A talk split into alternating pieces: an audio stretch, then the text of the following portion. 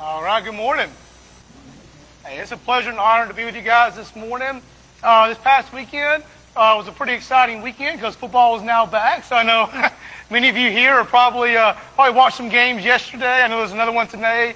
Um, it's always a fun, exciting season to see everybody wear their colors to, to church and to out to eat. And I was wearing Alabama gear yesterday. I know it's not popular here, but um, we did well too. So I told Grace, said, I think everybody should be in a good mood though, because Kentucky, Tennessee, and Alabama all won yesterday. So I think we're pretty much covered. So we should be in good spirits this morning. But football season is always a fun time of the year. Um, everybody gets really excited and passionate. And, and, I've been a I've been a lifelong fan of Alabama's football team. Um, but there's only there's only thank you, roll tide. but there's definitely certain things that uh, I wouldn't do to support them. So I'll, I'll wear their jersey. You know, I'll, I'll go to games. I'll talk about them and watch them. But you know, if Nick Saban came out tomorrow and said that if you're going to support Alabama, you have to you know wear the LGBTQ pride logo from now on out, then there's a limit there. You know, I wouldn't go that far. And it's because I'm a fan of Alabama's football team, but I'm, I'm not a, a disciple of their team. And I'm a supporter, but I'm not a disciple. And there's a there's a difference there. And the same is true in our church lives today. As we're going to talk about this morning, it's easy to be a fan and a supporter, especially when a team is good, especially when a church is going well and there's excitement going on. But being a disciple is a whole different story. It takes a lot, lot deeper commitment to that and a lot deeper walk with Christ. And so we're going to talk about that a little bit this morning. And I want to read off the passage again in Matthew because that's our main focus today. And I actually kind of retitled this message, A Call to Discipleship. Because discipleship is important in the church, but it's actually a calling for all Christians. It's not just a great suggestion or something that would be good to do. Discipleship is a call that all of us have in our lives as believers, whether we're in church or not. And so I want to uh, challenge us here today in Matthew chapter 27, oh, I'm sorry, 28, verses 16 through 20. and I'll read it off one more time. It says, Then the eleven disciples went to Galilee, to the mountain where Jesus had told them to go. When they saw them, when they saw him, they worshipped him, but some doubted. Then Jesus came to them and said, All authority in heaven and on earth has been given to me. Therefore go and make disciples of all nations, baptizing them in the name of the Father, and of the Son, and of the Holy Spirit. And now, catch this part here in verse 20. This is what we're going to be kind of talking about more this morning. And teaching them to obey everything I have commanded you, and surely I am with you always to the very end of the age. So before we dive into the call that Jesus puts in our life to make disciples, we have to understand first what is a disciple. And that word is thrown around a lot in church, but sometimes we don't have a great definition of what that looks like. The number one thing I want us to talk about this morning is you can't make disciples if you're not a disciple yourself. You can't, you can't make disciples if you're not a true disciple yourself. That would be like trying to encourage somebody to take on a position at work and trying to train them to be a leader when you're not a leader yourself. You know, you're gonna you're gonna fail. You're gonna fall short. You can't train up disciples if you don't know what it is yourself, and if you're not actively a disciple yourself. So, what is a disciple? Um, a disciple is committed to doing whatever the leader says to do. They have complete trust in that person. Even if the person tells them to do something that maybe seems unrealistic, they will go forth and do with all they have within them. And this is the difference between being a supporter and a, and a disciple. If you're a supporter of Jesus Christ, you may believe the stories in the Bible. You may believe that He is a Savior. And you come to church and maybe you worship Him sometimes. But when He calls you to do something that is challenging or outside of your comfort zone or maybe even dangerous, you draw a line. You say, there's only so far I'd go to support that person or that cause. A disciple has no limitations. It says, whatever that person calls me to do, whatever they lead me in, I'm going to go forth and do it, and not do it half heartedly, do it full heartedly. Because I completely trust my life to that person. That's why you're not a disciple of many people. Hopefully, you're really only a disciple of Jesus Christ. Because a disciple, it, it involves a much deeper commitment than just being a supporter or a fan or a follower the difference between a churchgoer and a follower of Jesus is like this. A churchgoer follower of Jesus may like a lot of things going on in the church. They may enjoy things about Jesus. They may even worship him from time to time. They may go to a ministry project. However, when life gets hard and something unexpected happens, they may also be very easily able to flee from the faith because they don't have a deep rooted commitment in Christ. Furthermore, the Holy Spirit prompts them to do something outside of their comfort zone. They'll become uncommitted very quickly and use every excuse in the book on why they can't do what God's calling them to do. And you see this a lot in churches today. You know, God has a mission project on your heart, or maybe God has a ministry on your heart, and you go to maybe a pastor or a church leader, and you say, Hey, Brother Bradley, you know, I feel like God, I've been talking to God lately, and He laid on my heart, just keeps pressing me to start a women's ministry, maybe something like that. And if I were to encourage you and say, Well, that's great, why don't you take a lead in that and start that ministry? Why would you say, Well, well that's, not, that's not what I mean. I just, I think maybe somebody else should do that. Sometimes God is prompting you and prompting your heart to do something for Him, and maybe you're not comfortable doing that, but He'll give you the comfort and the strength and the peace and the people over time to build that ministry up. You know, there's a great saying that God doesn't call the equipped, He equips the called. So if God is calling you to do something, understand that God's going to equip you along the way. And the church will help and support, but God may also be calling you to lead that ministry. That be the ministry that God's put on your heart. A disciple of Jesus Christ is all in in all parts of life whether it seems rational or not.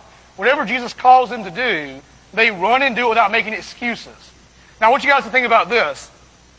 A disciple of Jesus does not only worship on Sunday mornings, but worship is a part of their everyday routine. I want you to think about that this morning.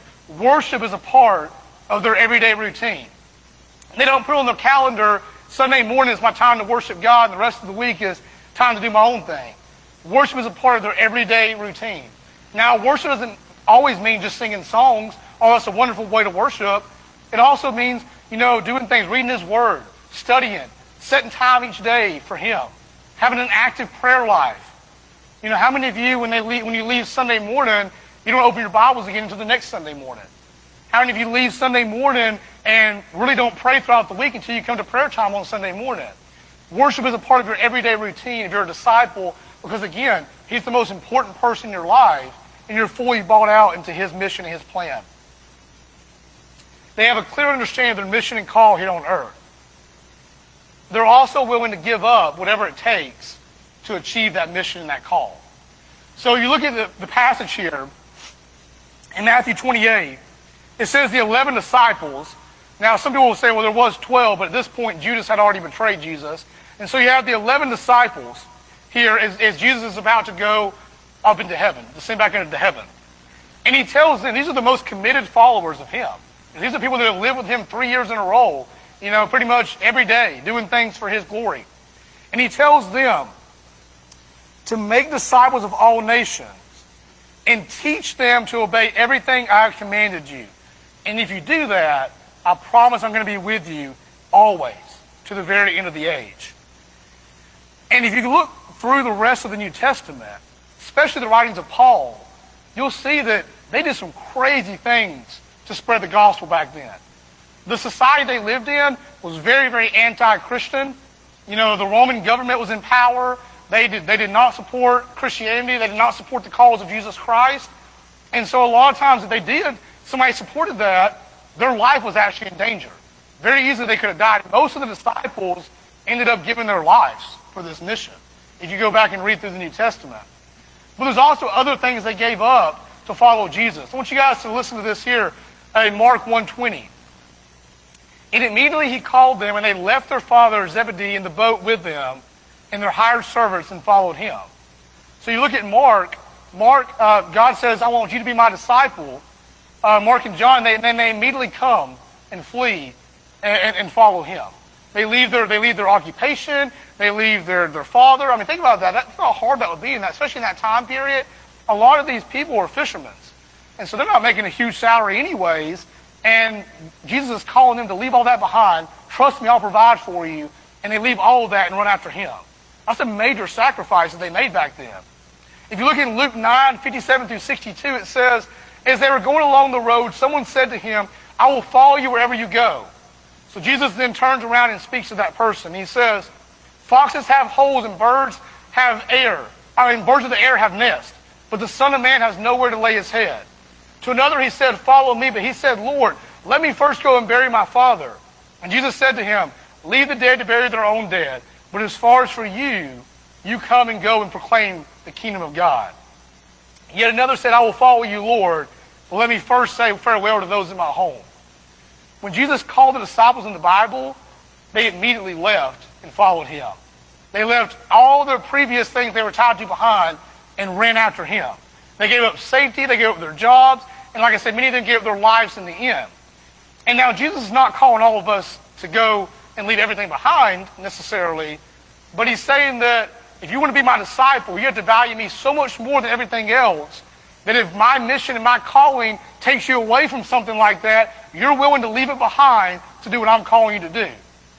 And there's many of us today that, especially in America, as blessed as we are possession-wise, we have all kinds of possessions and we have all kinds of activities and TV and all this kind of thing. You know, God prompts you and puts in your heart to get rid of the boat or get rid of the TV or get rid of this or get rid of that because it's causing distraction in your life, many of us would say, no, there's no, I can't get rid of that. I'm sorry, God. Like, you know, that's, that's my time throughout the week. You know, you have your time on Sunday. Think about in your life today, is there anything that you couldn't give up to follow Christ? And if so, that thing or that person has become an idol in your life.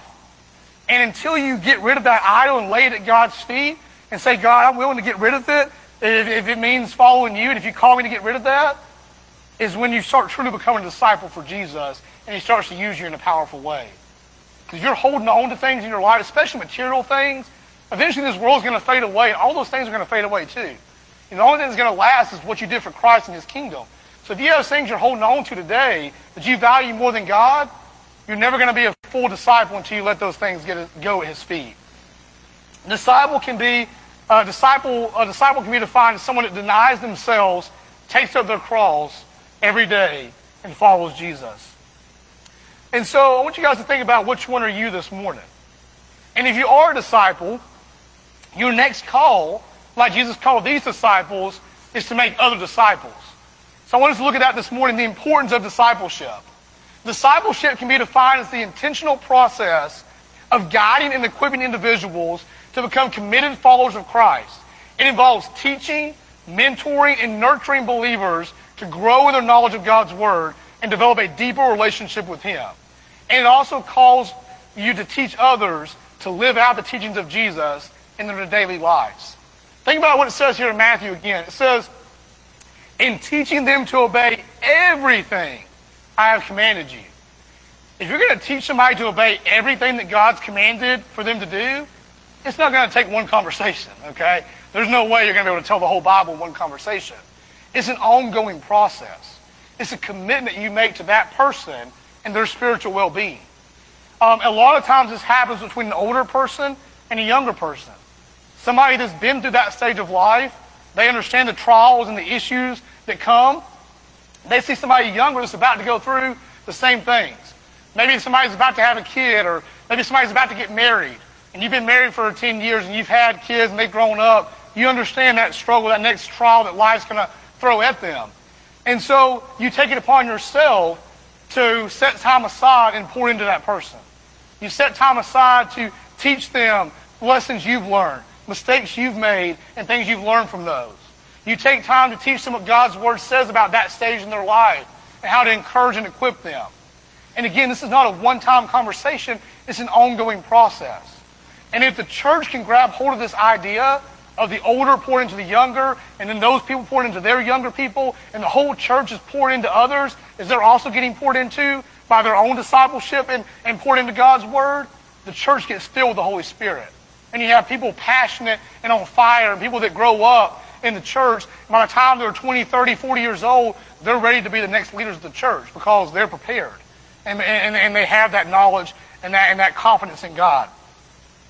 Jesus commands all disciples to go forth and make more disciples.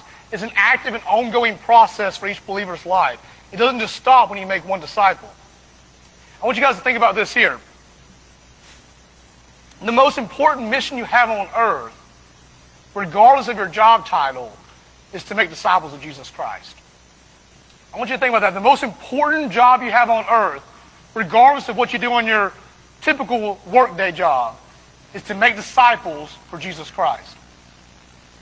When you get to heaven, there's going to be managers, there's going to be CEOs there, there's going to be people that just work the, the basic entry level jobs.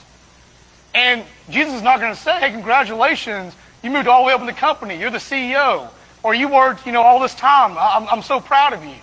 He's going, to, he's going to look and say, did you make disciples for me? In the position that I put you in, did you pour out everything you, you had into living a life that honored and glorified me, and did you make other disciples? And if the answer is no, it doesn't matter what position you held on earthly position, that's not going to be good enough.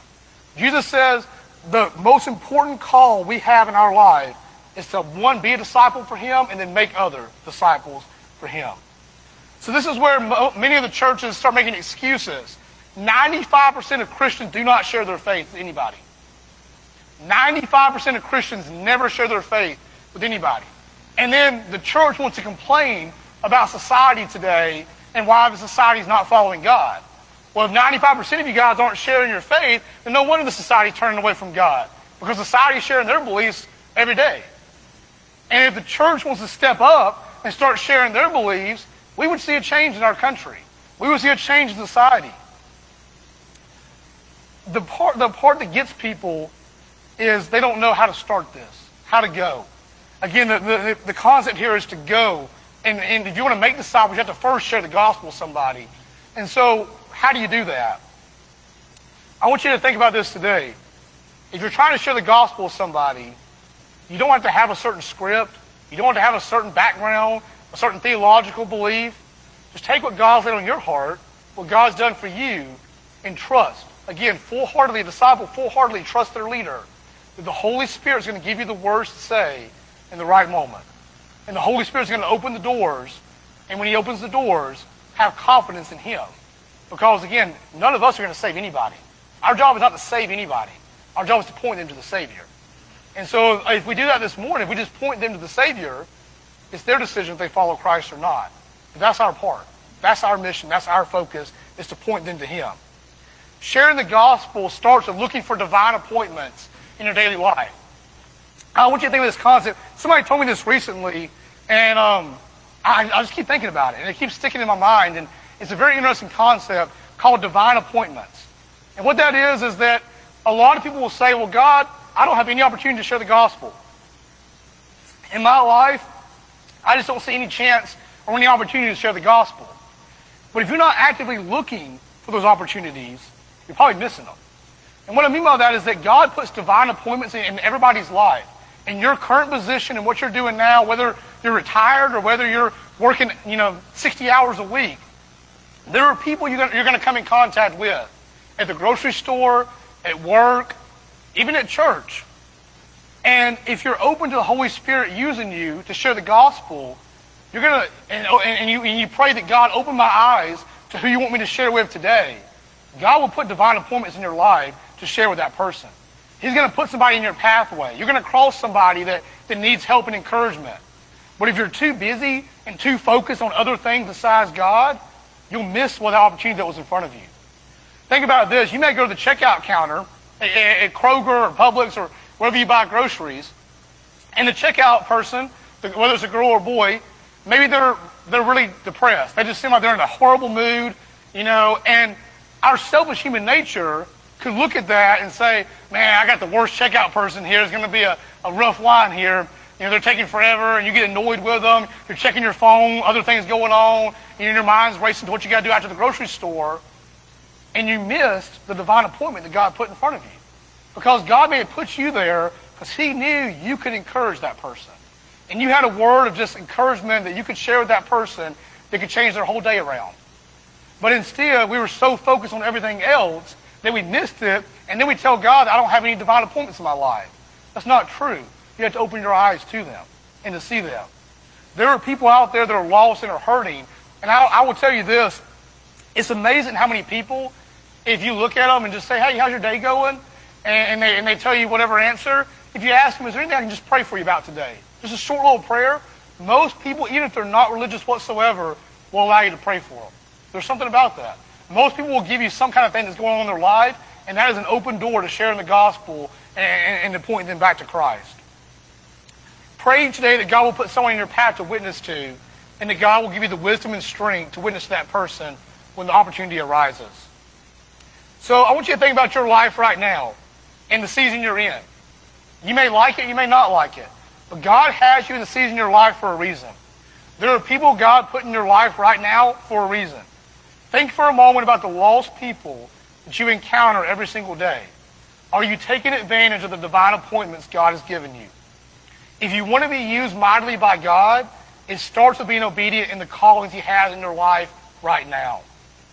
If you can't witness to those you're around every day, then how are you going to be able to witness to those you never met? If you've been placed in a unique, you've been placed in a unique spot in this world that nobody else is in. There are people you're going to come across in your life that I will never encounter. There are people that, that you're going to come across in your life that your family's never going to encounter. God has put certain people in your life you probably see on a regular basis that no one else has that relationship with or that opportunity with. Are you taking advantage of it? Or are you just keeping your religion to yourself and letting them do their own life and then um, hoping for the best? Hoping for the best is not making disciples. And also, I want you guys to think about this part here before we get to our last point. This is very important here. Listen to this one closely. Sharing the gospel also involves understanding the most important task each day. Looking for the most important task God has in your life each day. Here's what I mean by that. There was a, there was a CEO that, that, that wrote this concept several years ago, and he's a Christian, and he said that um, he would get so caught up in all the daily tasks, his emails, you know, he's got um, phone calls, texts. He said, I was just slammed every day. He said, I would come in early in the morning, and he said, I would just dread going through all the emails and everything. But he said, my mind was just going a million places all day long. And he said, there was one day that a girl, um, there was a secretary, asked if she could meet with him privately for, you know, 15 minutes. And he said, no, I, am too busy. I just, you know, I don't have time for that. If I do that, the rest of the day is thrown off. Because I got stuff scheduled every single part of the day. And then he said he just felt this prompting from God to go talk to that person. He said he was upset about it. He was kind of bothered, but he said he couldn't shake that feeling. So he, he, he messaged the girl back and said, sure, let's go, let me meet with you. Well, he meets with the secretary. Instead of her downloading more information about things he had to do, she let him know that her father had just passed away and she was wondering if she could take off work that day. She was in tears and just in a really, really bad state. And he said immediately he realized that that was the most important task he could do that day, was to minister to that girl. So he said he had a chance to pray with her, to encourage her, just to support her. And he said, seeing the impact that made on that girl's life, he said, open my eyes to, I'm missing these things every single day because I'm so busy, my mind is somewhere else. He said, you know, projects and things like that I have going on at work, those will come and go. But the mark I make on people for Jesus, that's what's going to last forever. And, and, and I think if we can pray every day that, Holy Spirit, let me not be so busy today that I miss the most important task today. God will put a person on your mind, person on your heart, somebody you can just minister to and pour into, maybe just for 10, 15 minutes. But it will make an eternity impact if you do that. And as we conclude here, I want you guys to think about this. The last part about discipleship, if you do share the gospel and people start coming to faith, is not just leaving them there. And um, a lot of churches that are, are good outreach churches, I feel like can miss the mark sometimes in this because they share the gospel. They do, they do a great job with that. And many new believers are coming in. But then once they come in, they're kind of just left on their own to learn and, and to grow. And again, discipleship is a commitment you have between somebody and God that you're going to pour into that person, invest in that person on a longer basis. So I want you guys to understand this. Understand that leading somebody to Christ does not mean your job as a Christian is over. This is witnessing, which is part of discipleship, but it's not discipleship in itself. It can start the process, but again, it's not discipleship in and of itself. Churches need a clear vision and mission for discipleship. They need a clearly outlined discipleship program, and they need to stick with it. They need to promote it and constantly talk about it. And they need to get everybody on board. And if everybody on board has the same mindset, the same vision, the discipleship is important, we're going to do that here, and it's biblical, then the whole church will benefit greatly because of it. And now this morning, I'm not here to give you some robust discipleship program. I'm, I'm not in the position to do that. But I want to encourage you something discipleship wise that you can do whether you have a senior pastor or not, just as a Christian. One on ones are key to a great discipleship program. It's, it's, it's important that a slightly older believer pours into a slightly younger believer. You know, it's great if anybody wants to disciple anybody in the church, but to me, the way it works best if you have a slightly older person pouring into a slightly younger, because again, they just went through that stage of life and they can pour into that. One-on-one mentorship is a powerful component of discipleship. There should be intentional mentorship relationships where those being discipled can receive personalized guidance, support, and accountability from an experienced believer. Highlight the significance of the relationships in fostering spiritual growth, providing a safe place for questions and doubts, and modeling Christ-like character. Um, one of the one of the things that um, I went through when I was in college was we had a few professors that um, saw some similarities in students to where maybe they were at when they were in college, and they would ask if we could just get coffee once a month, you know, or every few weeks.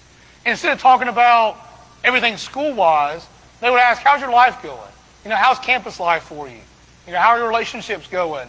And it wasn't a, a conversation where they could beat you down and say, "Oh, Bradley, how terrible a person you are." It was, you know, what, what's your struggles here, and, and, can I give you any kind of guidance or advice?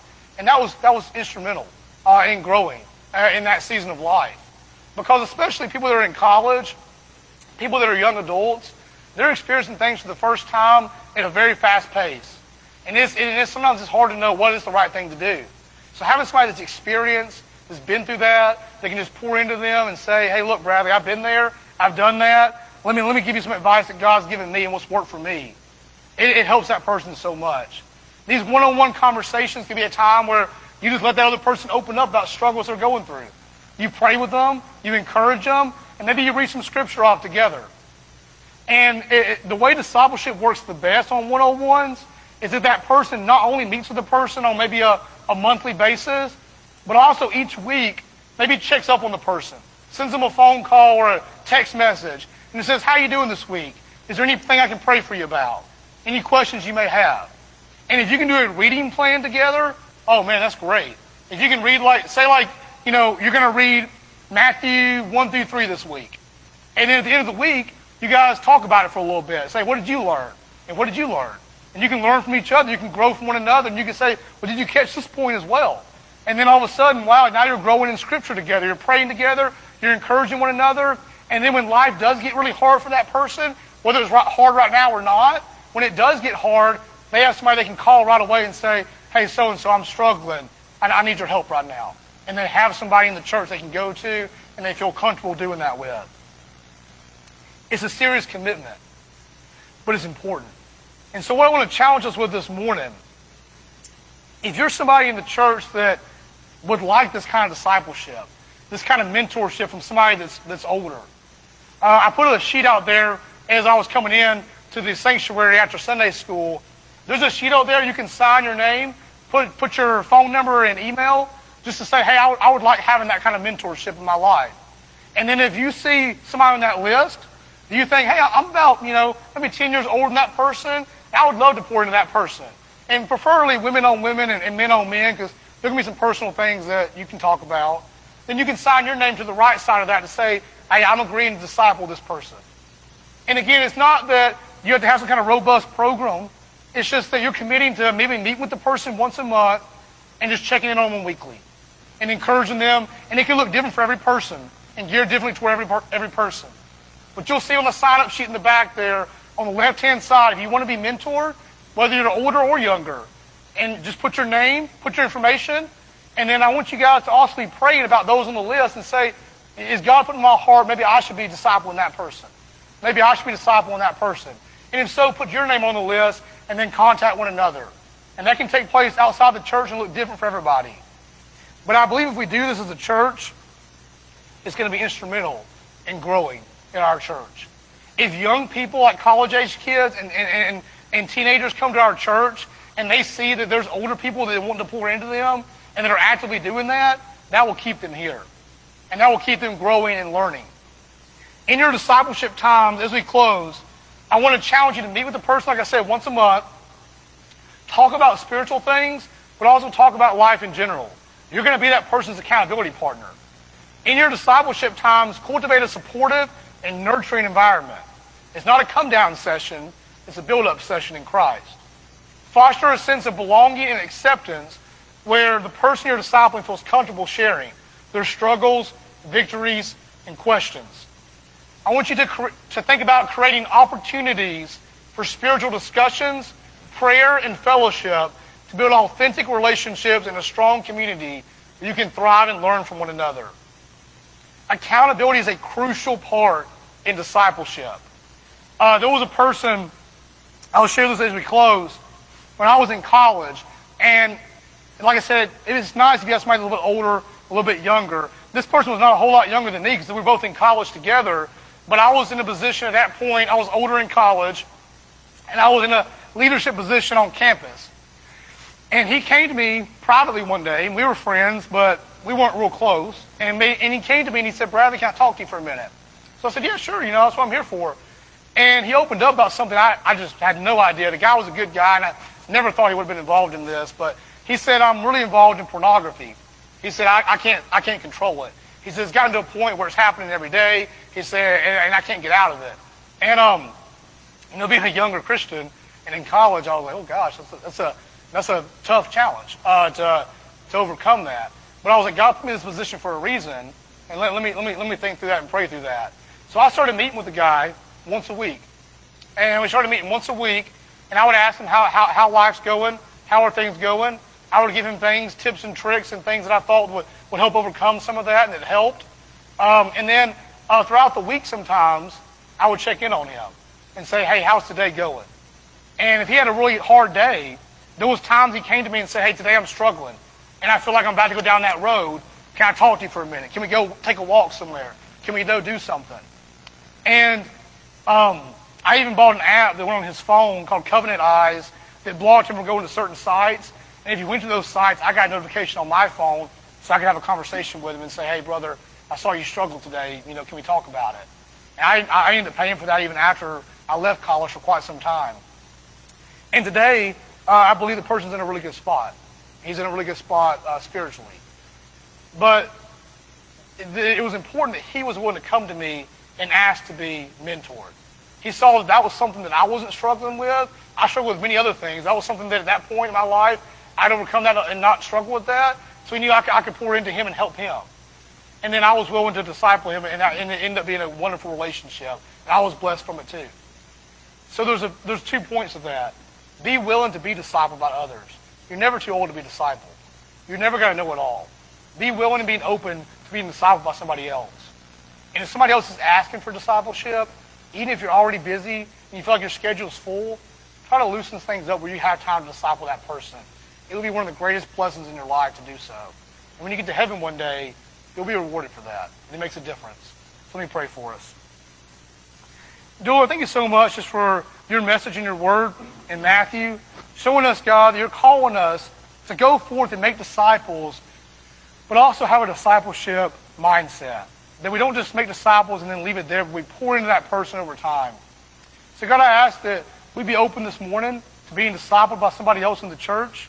And that if we are open, somebody else in the church wants to disciple us and pour into us. Put that person in our hearts and minds this morning. And let us full-heartedly run after you as your disciple. Name we pray. Amen.